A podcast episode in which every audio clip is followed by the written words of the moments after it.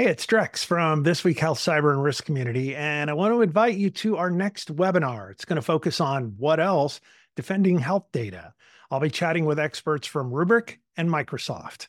Register right now at thisweekhealth.com slash Rubrik webinar. That's all one string, R-U-B-R-I-K webinar, thisweekhealth.com slash Rubrik webinar. See you online soon. Today on This Week Health, capital is not readily available like it used to be. And if you decide you can get access to capital, you're paying a lot more for it than you used to because the interest rates are so much higher. So it does focus the mind, right? You have to be much more targeted and much more considered in your investment.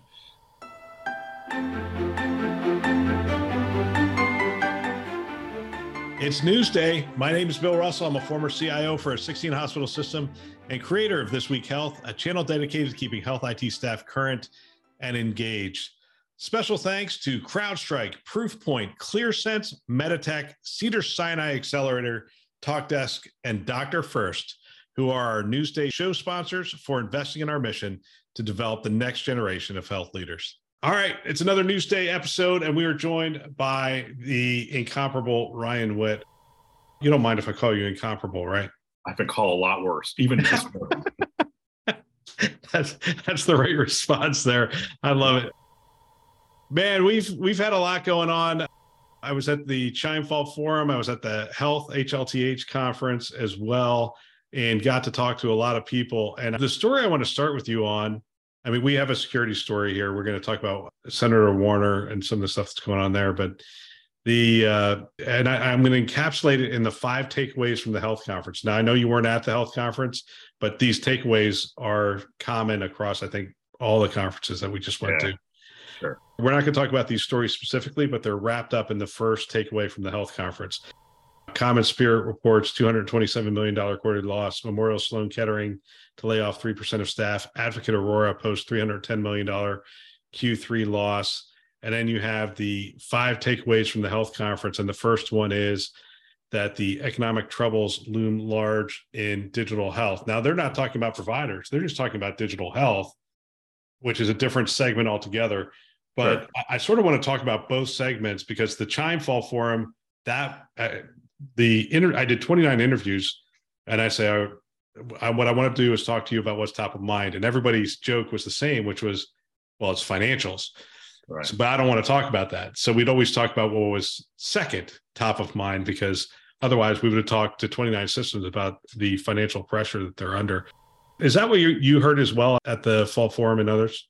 Yeah, I mean, I think it's that talk track or that theme is becoming pervasive. I mean, right across the marketplace, right across industries, but particularly in healthcare, where I mean, some very those leading institutions, uh, very large institutions, are making fairly strong statements about their earnings and their their need to go make cutbacks. And is that a, a, lingering sort of COVID pressure of not being able to do elective surgeries and all the the kind of the high return sort of procedures they were not able to do? kind of kind of taking effect is that also a statement about the prevailing economic headwinds which i think we all now now really see i mean i'm i'm calling you right now from silicon valley and we're seeing headwinds that I can't recall for for many years now. I mean, good more than a decade since we've seen this sort of job pressure. So I feel like it's across all industries, and healthcare is definitely feeling with very low margin industries feeling the brunt of it, right? Yeah, I, well, big tech. I mean, we saw what Meta was was that ten thousand employees, maybe even eleven thousand. Yeah, yeah, eleven thousand at Meta. You saw you saw Google tighten it up. I don't know if they yeah. did layoffs per se, and you're you're seeing that just uh, uh, across the board. All these uh, Amazon doing cuts for the, the first time and whatnot. This Even is a doing cuts. They have companies like that who are just been rocket ships essentially.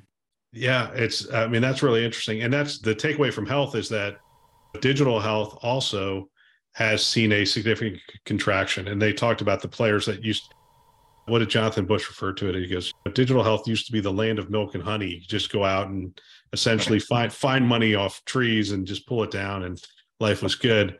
And that was just two years ago. And what he's saying now is, and their second thing is profitability is the new king. It's not about growth at any cost. That used to be the model. Let's say two years ago is get as much money as you can, grow, grow, grow, grow.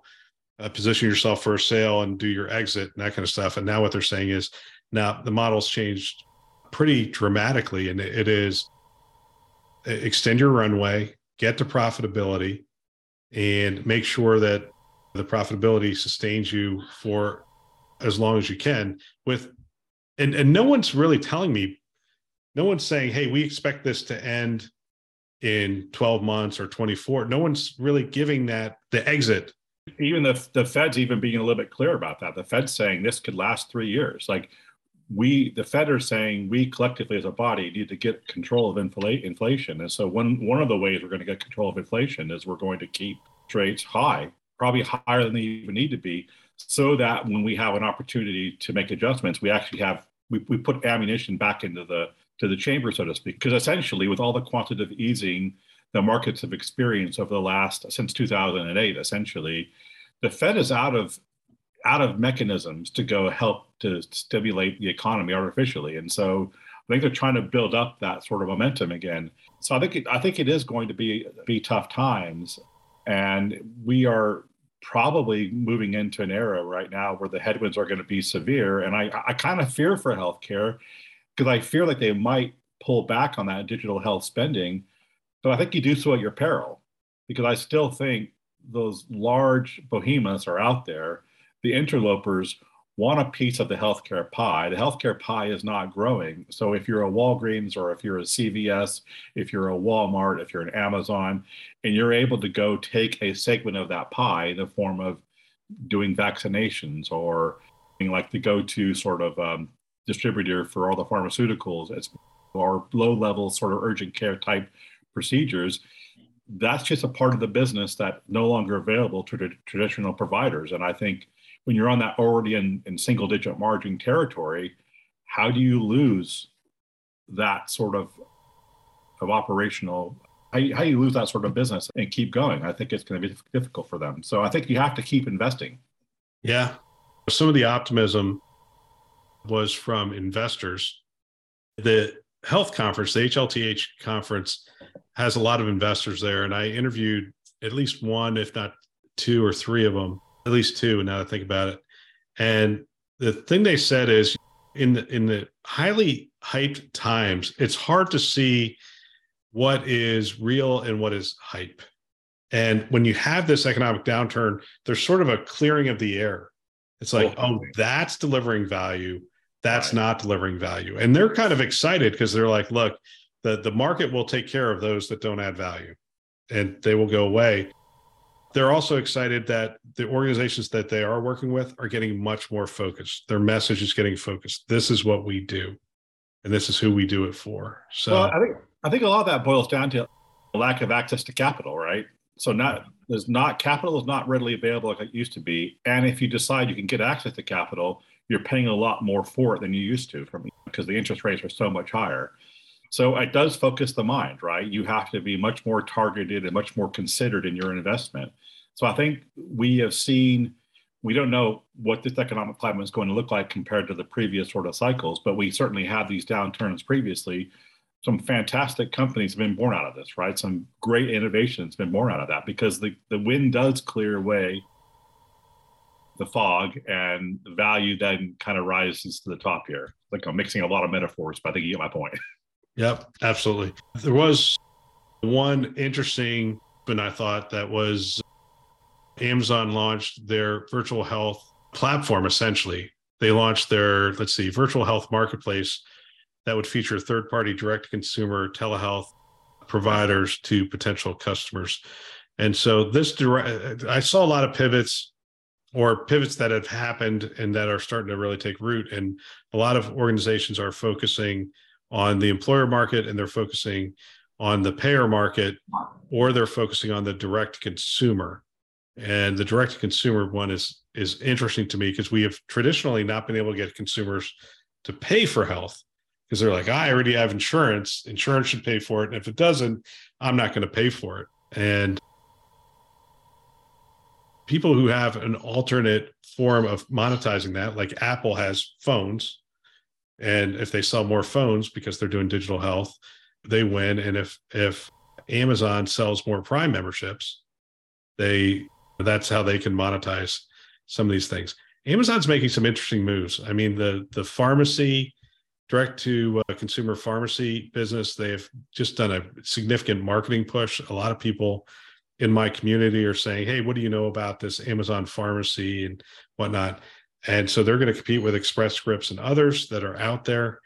And then you have this uh, this marketplace to potentially utilize the platform that they already have relationships Hundred percent. A lot of it comes down to do you do you buy into the business model? Because the business model for this could be a generational thing, but a business model that works really well, or at least it, so it seems to, is this idea that I'm going to use Instacart now to go grocery shopping. I'm going to use DoorDash to feed myself. I'm going to use Amazon to go shopping for for goods and presents. Why couldn't you then extend that sort of business model to provide healthcare services as well? I, I think we have shown, we have seen through other industries that there's an appetite for these types of services, particularly I think with, with younger younger sort of generations. And so they they don't feel the same sort of pangs about I must go have that physical encounter with my primary care physician that maybe people from our generations, if I could use that for yeah. have that sort of and so I think why why why wouldn't those models work? And I, I think if healthcare, if traditional providers don't get into that business, then the Amazons of the world who already have that platform or already have a trusted relationship, I mean, love them or loathe them, most people have substantial relationships with Amazon these days, right? Yep, they should show up sometime today. And you know what? I know they're showing up sometime today because they already notified me that they're coming sometime today, and they're really good at that kind of stuff. They're really like, good about it. And why can't my healthcare experience be something similar? Yep. So every time I go to the hospital I, or the doctors, I'm filling out the same form again, again, and again. And again. All right, we'll get back to our show in just a minute. We have a webinar coming up on December 7th, and I'm looking forward to that webinar. It is on how to modernize the data platform within healthcare, the modern data platform within healthcare. And I'm really looking forward to the conversation. We just recorded five pre episodes for that. And so they're going to air on Tuesday and Thursdays leading up to the episode. And we have a great conversation about the different aspects, different use cases around the modern data platform and how agility becomes so key and data quality and all those things. So great conversation. Looking forward to that. Wednesday, December 7th at 1 o'clock. Love to have you join us. We're going to have health system leaders from Memorial Care and others. CDW is going to have some of their experts on the show as well. So check that out. You can go to our website, thisweekhealth.com. Top right hand corner, you'll see the upcoming webinars. Love to have you be a part of it. If you have a question coming into it, one of the things we do is we collect the questions in the sign up form because we want to make sure that we incorporate that into the discussion. So hope to see you there. Now back to the show. I want to get you into your wheelhouse here. So, Senator Warner, Mark Warner, seems to be the patron saint of cybersecurity on the Hill. Democrat from Virginia, Virginia yeah. a healthcare cybersecurity white paper with policy options aptly named cybersecurity in is patient safety. Cybersecurity is patient safety. The insights make key recommendations to address systemic challenges, including the creation of a workforce development program targeting the sector and the use of incentives and requirements to improve cyber hygiene. Now, I've heard people refer to this as meaningful use for cyber cybersecurity, which, man, anyone who's doing marketing knows that that would be a mistake to call it meaningful use for cybersecurity. But when you see the incentives and the requirements, you you can see the shadows of meaningful. See the connection. You can see the connection. Sure. What are your thoughts on incentives and requirements around cybersecurity in, in, in his terms to protect patient safety. So I'm going to get into the land of hyperbole here for a second. I think maybe one of the most important developments in healthcare cybersecurity of the last five years is now this common or increasingly common acceptance that there's a direct connection between cyber events and patient safety. We used to particularly in the meaningful use era, we used to really think of, cyber in terms of a compliancy risk. How do I mitigate my compliancy risk? That's how I make sure I have the right sort of security audits so I don't end up on OCR as well as shame. And of course, nobody wants that, but that was never the right way to look at it. And then it became a reputational harm and a financial harm. And again, nobody wants those sort of things. And certainly there's been big losses seen for, for cyber events in healthcare. But I think what it really cuts down to and what we what we're moving to now is that there is a connection and a recognition that if you have a cyber event, you can't deliver the patient care experience that you're trying to, that your mission says you're trying to do. And in more extreme cases, patient safety is at risk. And, ex- and really acute cases, it could adversely imp- impact patient outcomes. In fact, we, we've seen some surveys, and it is survey based, it's not clinical data, but survey based research that said, yes, this is happening today. And even if you don't want to listen to kind of pay too much heed to a survey, it doesn't take a lot of sort of common sense to realize that if you're a health system and your systems are effectively shut off for for a month, that's got to adversely impact patient outcomes. It just got to, right? Yeah. Well, it, it, so here's some from the article. The transition to better cybersecurity has been painfully slow and inadequate. I think we all agree yeah. it has been slow. The federal government and the health sector must find a balanced approach to meet the dire threats as partners with shared responsibilities. He goes on later stakeholders support incentives rather than mandatory mandates on cybersecurity. So providers are struggling to better adapt their cyber capabilities and fully build a robust response system in order to efficiently recover from attacks. This can be seen with the recent and and outgoing outages faced at mul- multiple healthcare providers. CommonSpirit is still working to fully recover. So they, they are pretty much recovered at all of its hospitals. One way to better support provider organizations is through incentives. I want to talk to you about incentives. Yes, um, I want to go there too. So where where will incentives work and where will incentives not work and how do we determine if they work? Are we going to if you take these incentives, you have to measure against the NIST framework. Or if I, I mean, this is where we got in trouble with meaningful use. I understand it's different, and it's a, but it, it does have again complexity. The complexity of meaningful use was massive, and we have to remember meaningful use was put in place as a economic recovery program. Sure. Right. Sure. That that's not what this is. This is saying no let's let's get the right things where will incentives work where will where do you think they may not work first of all i mean let's even take a step back do we have the political climate on the hill to allocate funds can we get both parties to agree to to offer funds for incentives i i would wonder that so even though this legislation is being is going through its sort of consultation sort of phase I would still wonder where the appetite is, is particularly when we're facing a debt ceiling and do we or do we not fund the government through, through the back end of this year? So we have a lot of looming, looming challenges politically. So put that aside though, incentives would work in this case when they are much more tied to the security or the robustness of security posture of the institution. I mean, where, where meaningful use fell down a little bit from a from a security standpoint. And again, that wasn't the main thrust of that sort of legislation, for sure. But where they had attributes are in the legislation that are, that you can get money for, it was all around compliancy, and that was just always the wrong sort of metric. Making sure that you were keeping in in tune of the of HIPAA and, and, related regulation was great from a compliancy standpoint, but it doesn't solve at all for security. And I think it gave a lot of institutions the air cover to say we're secure, knowing pretty full well that you, you really weren't. So I think tying it back to to NIST is is the more the most logical thing to do. I mean, the 405D program, which is also fairly aligned to NIST, that's very much about cybersecurity preparedness for healthcare. So that might be even a better sort of model.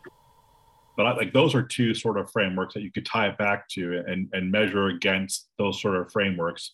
And I think then that would be impactful. it, it is a little bit regrettable, however, that healthcare we've we've trained the healthcare industry to rely on incentives to go and do meaningful things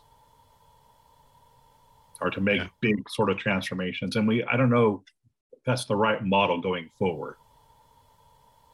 Apple, Amazon, the Googles of the world figure out where the marketplace, where the ball's going, or where the, in the way Wayne Gretzky sort of parlance, where the huck, where the puck is going to, and they yeah. try they try to navigate towards that. And I think healthcare needs to kind of be of that mindset. Yes, they might need helping hand along the way, but there is too much sitting on the sidelines waiting for government to put their hand out. I don't I don't know. yeah, as you read this article, some are suggesting the remember the cash for clunk, clunkers program. They're essentially saying, look, there's a lot of insecure older pieces of equipment. Why don't we just have sort of a trade-in program or trade-up program we give people cash for these pieces of equipment that are end of life or whatever. I I just don't know. I just don't know where that would end.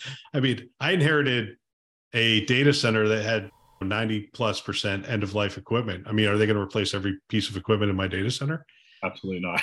Absolutely not. I mean, that's a that's a that's a big number, by the way. They're going to replace all those out of date modalities that are still providing patient care, even though they're they're a security risk. And I think it depends on on what the what the intention is. I'm trying to think where I want to go. There's a big article going back and forth, and it is on Becker's.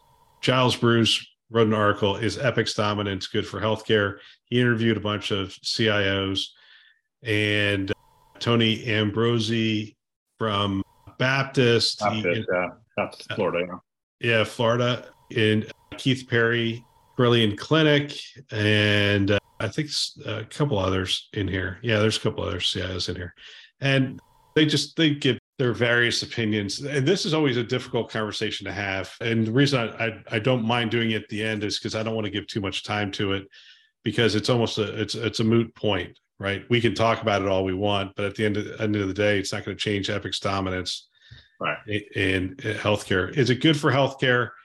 Uh, or is it not good for healthcare? The general consensus that we're reading in social media and whatnot is uh, anytime an organization has that much power and sway in an industry, you have to be concerned about prices and pricing going up and their control of the market and and keeping people out. But on the flip side, people are saying, look, you have to remember what life was like before Epic. And we had a lot of failed EHR implementations. We had, when you do an Epic implementation, one of the things is you consolidate like 50 to 100 apps. And right. that's good for healthcare. You have a fully integrated stack from ambulatory to acute. And then you have sharing across all of these Epic instances. So people are making the case hey, it's good um, from that perspective, and it's bad from a market penetration perspective any thoughts? I mean, we, we always have to be careful here because we know people on on both sides of this argument. Right. I agree with all that. I mean, Epic has helped move the needle significantly in healthcare, and that whole digitization of the patient record has, has been a massive change. And at the same time, we haven't really realized the benefit of it yet. I mean, we talk about being able to exchange patient data across the Epic e- ecosystem, but not always, right? Right. Not always. Not always. and if, you know, God forbid, if you are Epic and then you go to a Cerner and then you go to an Allscripts and then you go to an right. Athena and then you come back, it's like uh, never the tween shall meet in a lot of cases. Right. I don't know. Did my Apple phone talk to my Android phone? Well, yeah, it depends on what app you're using, right? Yeah. Absolutely. You can send yeah. email. You can send. I assume you can send text. I've. it's hard to find an Android user in my world. I know. same, same here it's good for healthcare in that it moved the needle significantly in a way that that needed to be moved. And it would also be really good if a non-standard player got traction in the marketplace to help move the needle further, particularly around interoperability of these of these systems and making that data much more shareable and accessible. Yeah, here's my anecdotes on this. One is I played golf with a CIO from a small health system and they went to Epic. And I'm curious when a small health system chooses to go to Epic, not Community Connect, they go to Epic. Yeah. yeah. And uh, what's the benefit? Well, we consolidated a lot of applications. I said, yeah, that's interesting because you went from a system that I was on. So I'm sitting there going, I know that my costs were like a third to operate my EHR than it would be to operate Epic. And sure enough, he confirmed that he had to increase his staff by two thirds of what it was before. He said, you know, when we started, we had like 35, 40 people in that clinical informatics side of what do you have now? 120. I'm like, wow, that's like an ongoing fixed cost forever. He goes, yeah, but we consolidated all these apps. I'm like, yes, but you're essentially what you did is amortize the cost because you're going to pay for those people forever. And with their honor roll system, he can't cut those staff later either. I mean, or he loses incentives. So that was that was one anecdote. I'm listening to it going, is that really better for that health system? Maybe. Maybe I'm not I'm not entirely sure it is. The other is I was talking to an integrator, and when at the health conference, and when you talk to at the health conference, you're talking to people that are trying to innovate and gain access to the Epic ecosystem, and they refer to it as the Epic toll. And the Epic toll is if you want to be in the App Store, if you want to access that data and whatnot, there's a toll to be paid, and it fluctuates between 10 and 20 some odd percent of right. your total revenue. Your total it's like revenue. it's not a small no number and they're like look as, as long as there's that tax there's always going to be a uh, it's going to keep innovation from happening if you can reduce that tax i'm like okay i understand that and then somebody told me that they changed and i know this is true. They changed their model for api usage. It used to be like $2000 per health system to connect to the apis and now they're doing per api call. And somebody gave me the math and they said look it used to be $2000 and this is the cost the health system's paying, and now it's forty-two thousand dollars. Yeah, and there's like, and so those are my three anecdotes where I go, yeah, I I see all the good that they've done. I have the utmost admiration for Judy. She is a phenomenal business person, yes. and she's distinct in the industry in terms of how much she cares and trying to do the right thing. But it's a big company, and some of the decisions they make have far-reaching impacts, like increasing the cost of healthcare. And I don't know. We've got to uh, got to weigh all those things, and I hope we can have the conversation and not like every now and then I'll well, I'll bring this stuff up and people will send me angry emails. I'm like, send your angry emails as long as you want to have a conversation about it. But if you just want to tell me I'm an idiot, I have enough people that do that in my life. So right, right. hey, monopolies, gun monopoly.